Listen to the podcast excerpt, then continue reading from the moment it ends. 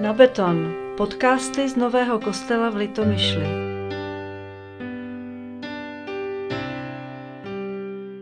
S kolegou Davidem jsme před několika dny měli zajímavou debatu. Užívám si možnosti nesouhlasit, vést rozhovor a předkládat rozdílná stanoviska a dokonce smět je obhajovat. Církev není prostorem poklidu, ve kterém se lidé musí shodnout a zaručeně si musí myslet to samé. Pokud to tak je, je to sekta, která se odděluje od lidí jiného názoru. Nesouhlasit a domlouvat se, to je radost. A o čem jsme vedli rozhovor? Tak vezměte, to byly Velikonoce a pak, když se potkají dva bohoslovci, Znáte působivý text Miloše Reicherta, kterým přeložil spirituál Were You There? Mně se ten český text moc nelíbí. A Davidovi ano. A proč se mu líbí? Když se zpívá opakovaně, byl si tam, když byl křižován můj pán, ovšem nechtějte, abych zpíval déle, tak se v refrénu dodává. Nezapomeň na tu chvíli, kdy ho všichni opustili. Byl jsi tam, když byl křižován můj pán? Davidovi se zdá, že je to základní a přesný popis života, pohybu a síly staré a nové smlouvy. Ano, řekl bych, jde o to uvěřit, že jsme tam byli, že šlo o nás a jedině tak jsme zachráněni, říká David. Bible přece tvrdí, že když zemřel on, zemřeli všichni, podobně jako druhá a každá další generace Izraelitů byla na Sinaji, i když tam ve skutečnosti byla jen ta, co to zažila, ta první a všichni další ještě ani nežili. Říká se o nich v páté knize Mojžíšově, Hospodin neuzavřel tuto smlouvu jen s našimi otci, ale s námi se všemi. A oni mohli protestovat, že tehdy byli ještě na houbách. A Mojžíš pokračuje. Stále jsem v oné době mezi vámi a hospodinem. A všechny další generace Izraele po Jozuovi nejen přešli z otci Rudé moře, ale i řeku Jordán. A každý žid má dnes povinnost být při paschálním sederu, to je pravděpodobně ta večeře, kterou my známe jako tu Ježíšovu poslední, jako by právě z otci vycházeli z Egypta. Tohle zpřítomnění dozadu, my jsme byli s Kristem, či dopředu Kristus je s námi v současnosti i v budoucnosti, je obsahem našeho křesťanství.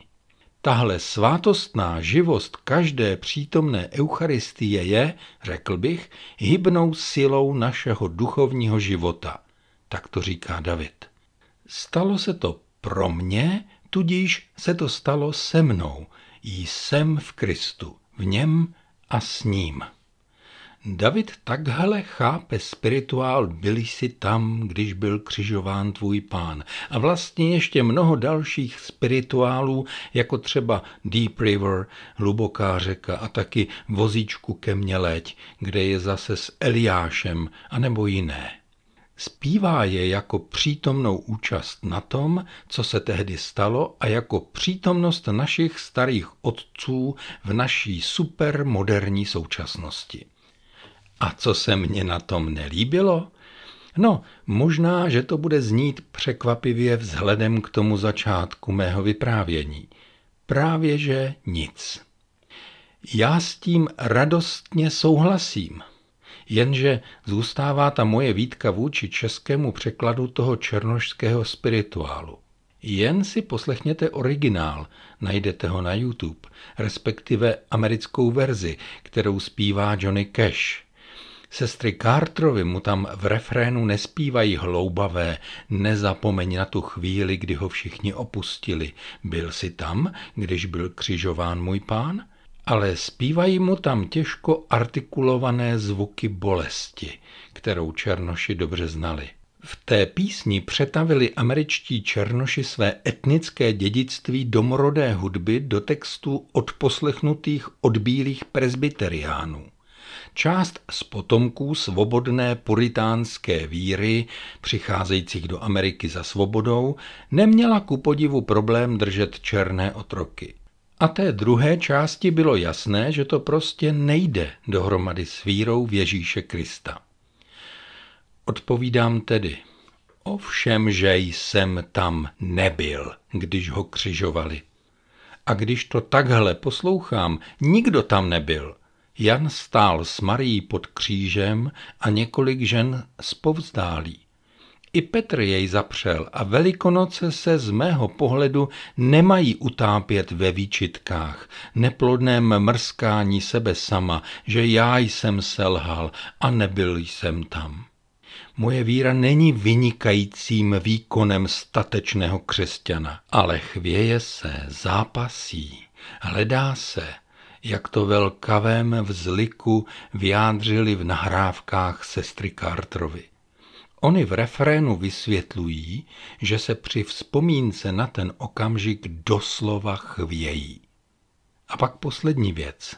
Ten spirituál jde textem až po vzkříšení.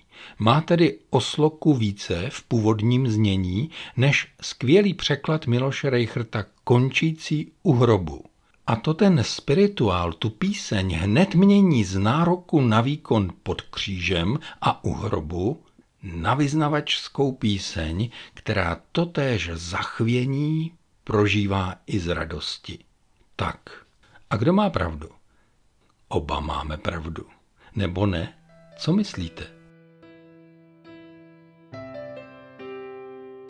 Podcasty pro vás připravuje Daniel Kvasnička z Nového kostela a hudbu poskytla skupina EFOT.